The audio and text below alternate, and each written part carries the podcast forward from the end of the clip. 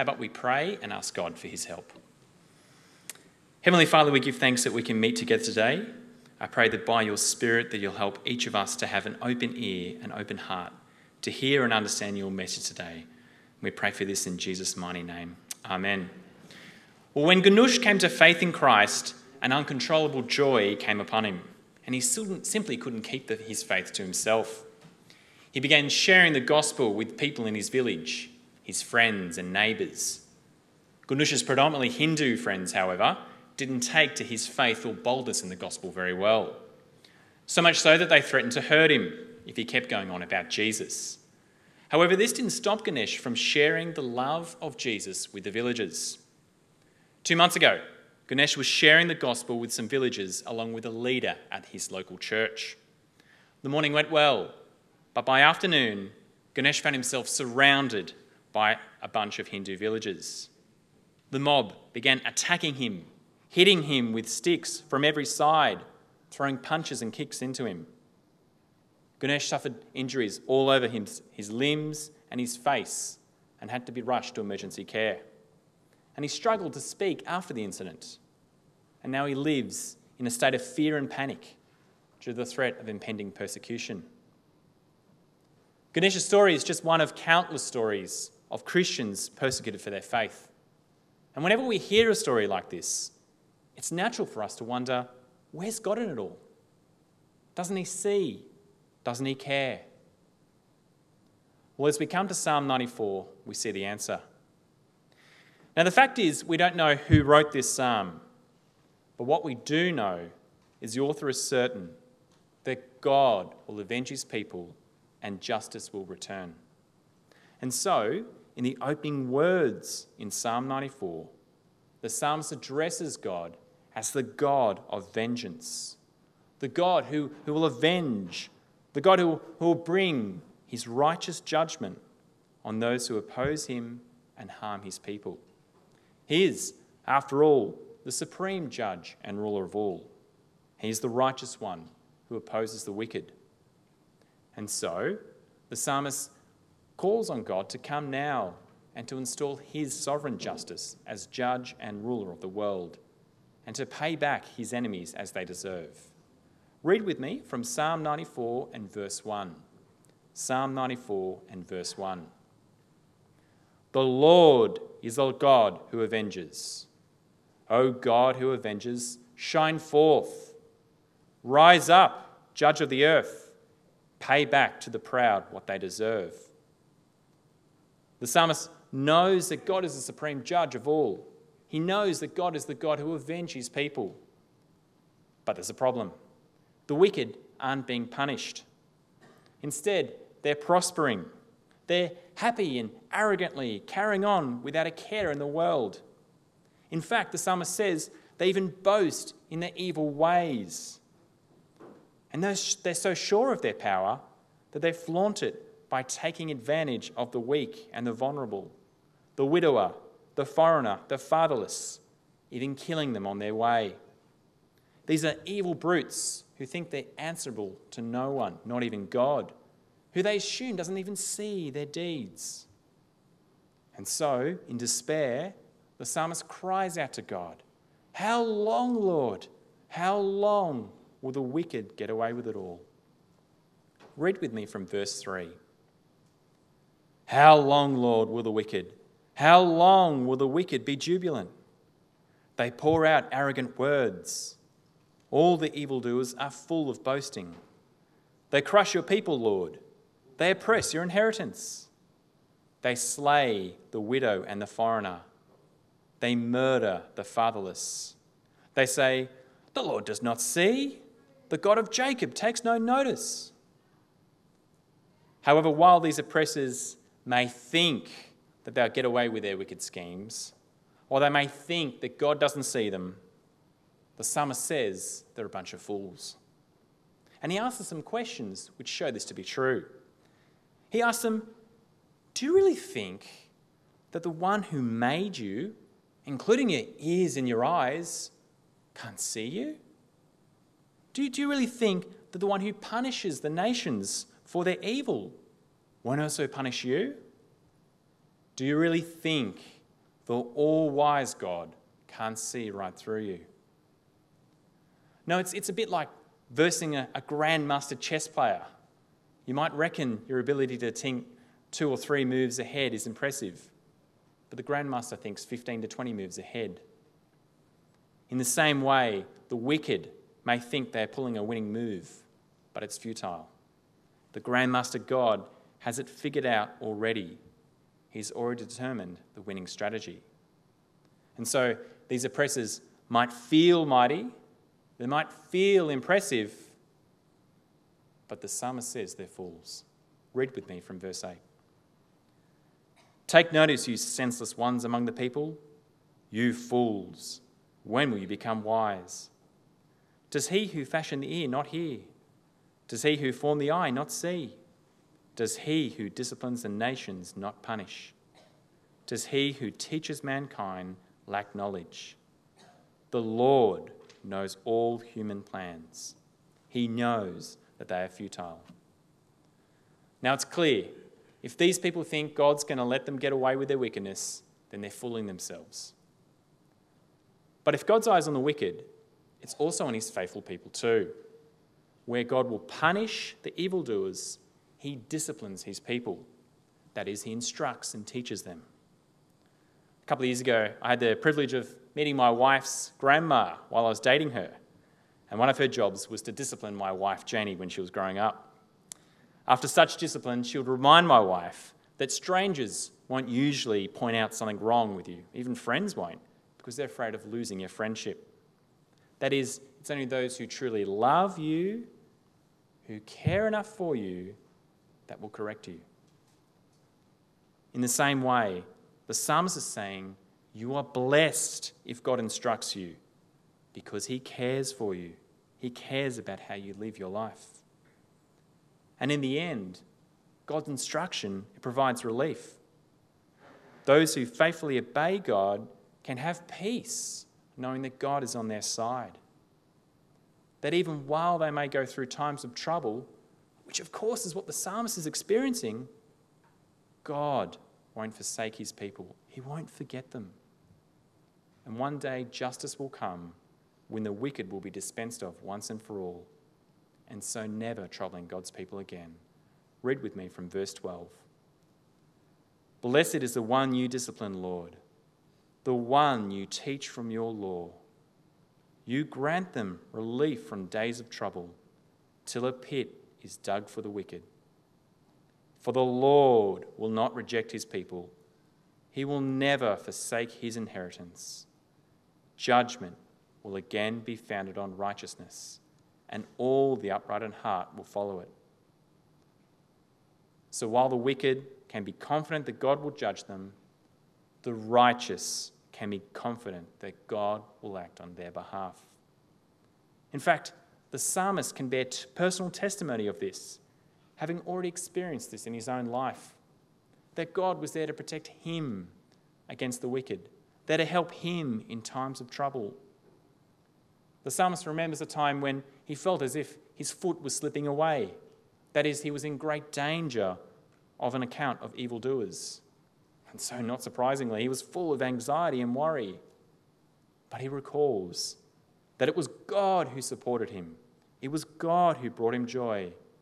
God was his solid support who had not failed to help him during that terrible time. Read with me from verse 16.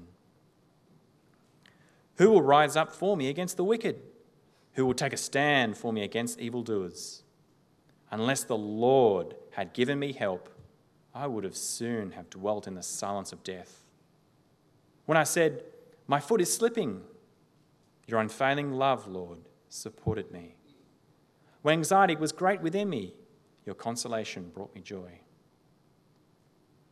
So God helped the psalmist when evil people came against him, but he knows what's true for him is true for all God's people. And so the psalmist finishes his song by affirming that God will indeed justly avenge his people. And though the wicked may band together, while they might violently oppress the righteous, the psalmist is confidently affirms that God is his rock, God is his fortress in whom he finds safety. and he knows that God is stronger than all his enemies. And so there's no doubt about it. God will destroy the wicked, giving them exactly what they deserve. Read with me from verse 20. Can a corrupt throne be allied with you? A throne that brings on misery by its decrees. The wicked band together against the righteous and condemn the innocent to death. But the Lord has become my fortress and my God, the rock in whom I take refuge. He will repay them for their sins and destroy them for their wickedness. The Lord, our God, will destroy them. And so the psalm ends with the assurance that God will avenge his people. He'll be their fortress and destroy those who seek to destroy him. All right, can you see what's here in Psalm 94? The psalmist calls out to God to come and pay back wicked evildoers who are hurting God's people. He says if those people think they're going to get away with it, they're fools. After all, God sees all, God knows all. And he assures God's people that those who obey God are blessed and that he won't abandon his people. In fact, the psalmist has experienced that in his own life. But what's true for him is true for all God's people. God will avenge his people and destroy his enemies forever. And so, as we respond to Psalm 94 today, let's have a think about how this passage applies to our own life. What we clearly see in Psalm 94 is that God is a God of justice. And so, the first thing to say is this God will judge the wicked. I mean, the psalmist was absolutely confident of this, wasn't he? And so can we. I mean, and this side of the cross, we see this even more clearly, don't we? We know that Jesus is the one who God has given all authority to, the one who, who will bring about God's final and complete judgment, the one who all people will stand before. As Paul says in 2 Corinthians chapter 5 verse 10, for we must all appear before the judgment seat of Christ so that each of us may receive what is due us for things done while in the body, whether good or bad. And so, friend, if you're here today and you're not currently trusting in Jesus as your Lord and Saviour, friend, hear the message. There will be a day when Jesus will return and bring about God's final judgment. There'll be a day when every knee will bow and every tongue will confess that Jesus is Lord. So the question is will you be okay when you stand before Jesus? Will he condemn you or will he pardon you because you've sided with him? The Bible is clear we're all wicked. We've all willfully ignored God. We've all hurt people in our lives, taken advantage of them, used them to get our own way. We all deserve death and punishment. But Jesus is different. He never took advantage of others. No, he loved everyone, especially the weak and the vulnerable. Yet on the cross, Jesus bore the righteous judgment of God we deserve. And so, friends, the invitation is there. Do you want to bear God's judgment for yourself? Or do you want Jesus to bear that judgment for you and pay the death penalty on your behalf? Friends, God's justice is real, and Jesus is the only one who can save you. So please put your trust in Him today. That's the first point. God's justice is real, so put your trust in Jesus and be saved. Secondly, if we're already here today and we're already trusting in Jesus, then let's think about how we should respond to wickedness. What do you reckon? Having already looked at Psalm 94 this morning, do you reckon we should be praying to God to, to smite down our enemies and bring an end to our misery? You know, that annoying neighbour who wakes us up in the morning? Or, on a more serious note, that friend or family member who hurt you or betrayed you or broke your heart? Or should you take matters into your own hands and get vengeance and retaliate like the plot of so many movies these days? Well, let's consider how Jesus responded to his enemies. I think 1 Peter 2 is a great passage as we respond and think about wickedness. This is where Peter, the apostle, calls on Christians to respond to suffering like Jesus did, who was insulted, beaten, and hurt, although he did nothing wrong. Yet, how did Jesus respond? Well, the Apostle Peter tells us Christ suffered for you, leaving you an example that you should follow in his steps. He committed no sin, and no deceit was found in his mouth.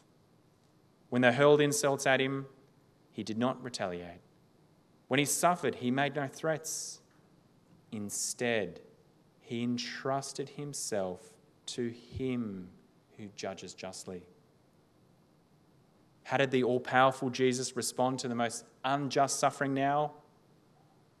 He entrusted himself to God, knowing he will judge and avenge, just like the psalmist. And it's in Jesus' footsteps we're now called to walk in. And maybe you're experiencing suffering now. And so, friend, if you're facing unjust suffering in your life, then the application is this. Instead of retaliating, entrust yourself to God who judges justly. You can be absolutely certain of that. Now, don't get me wrong. I'm not saying you can't seek justice now. The authorities that God has placed over us, whether that's the police or the court system, He's placed us there to help us now. And so, of course, you can seek justice now. What we don't want to do, however, is to make ourselves the judge, jury, and executioner. And we need to keep in mind that these earthly authorities aren't perfect and you may not get justice in your lifetime. However, the encouragement from this psalm is that God sees your suffering, He sees your injustice you've experienced. He knows it all, and He will bring His perfect justice even if you don't get it now. It reminds me of a story I heard the other day with which I'll finish. It's the story of a 26 year old, Fatma al Matari a Saudi Arabian woman who decided to share her newfound faith in Jesus with her Muslim family.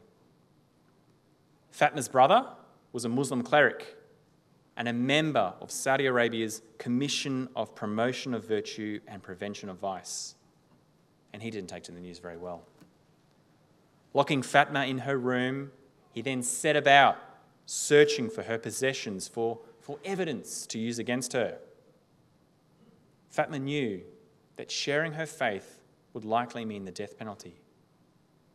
And so, while locked in her room with what she might, she knew that would be her final hours on earth, Fatma used her laptop to pen a letter. She wrote, May the Lord Jesus guide you, O Muslims, and enlighten your hearts that you might love others. Your threats do not trouble me, and we are not afraid. By God, I am unto death a Christian. Fatma poured out her thoughts. She expressed sorrow at the cruel treatment of Saudi Christians and appealed to her fellow Muslims to embrace Christ. And when she finished the letter, she penned it onto a public internet forum for the world to see. Later that day, Fatma's brother returned, and Fatma al Matari suffered a most unjust death. And yet her last words show a woman full of hope, not despair, and love, not hatred. How could this be? Well, because, like the psalmist, she knew that the Lord is her fortress and the rock in whom she takes refuge. He will repay them for their sins and destroy them for their wickedness. She, she knew that on her last day, that God would raise her up to life and commend her for persevering in her faith in the face of suffering and even death. And while those who killed her may never be punished in this life, she knew that God would ultimately bring about his perfect justice. And so, as Fatma entrusted itself to him, we should too. Friends, God's justice is real. You can be absolutely sure of that. So, let's put our faith in Jesus. Let's put our trust in Jesus who alone can save us from the coming judgment. And let's respond to any unjust suffering we face now by confidently waiting on Him. Let's pray. Heavenly Father, we thank you that you're a God of justice. Thank you, Father, that one day you'll make all things right. Thank you, Father, that you're also a God of mercy. And we thank you for your mercy shown to us in Jesus. Father, I pray for each of us as we leave today that we will know in our minds and hearts that you will not forsake your people, that your final and complete judgment will return when Jesus returns, and Jesus alone can save us from the coming judgment. I pray, Father, as we respond to any unjust suffering that we might face in our lives, whether that's now or in the future, you'll please help us by your Spirit to entrust ourselves to you who judges justly. And we pray for all this in Jesus' mighty name. Amen.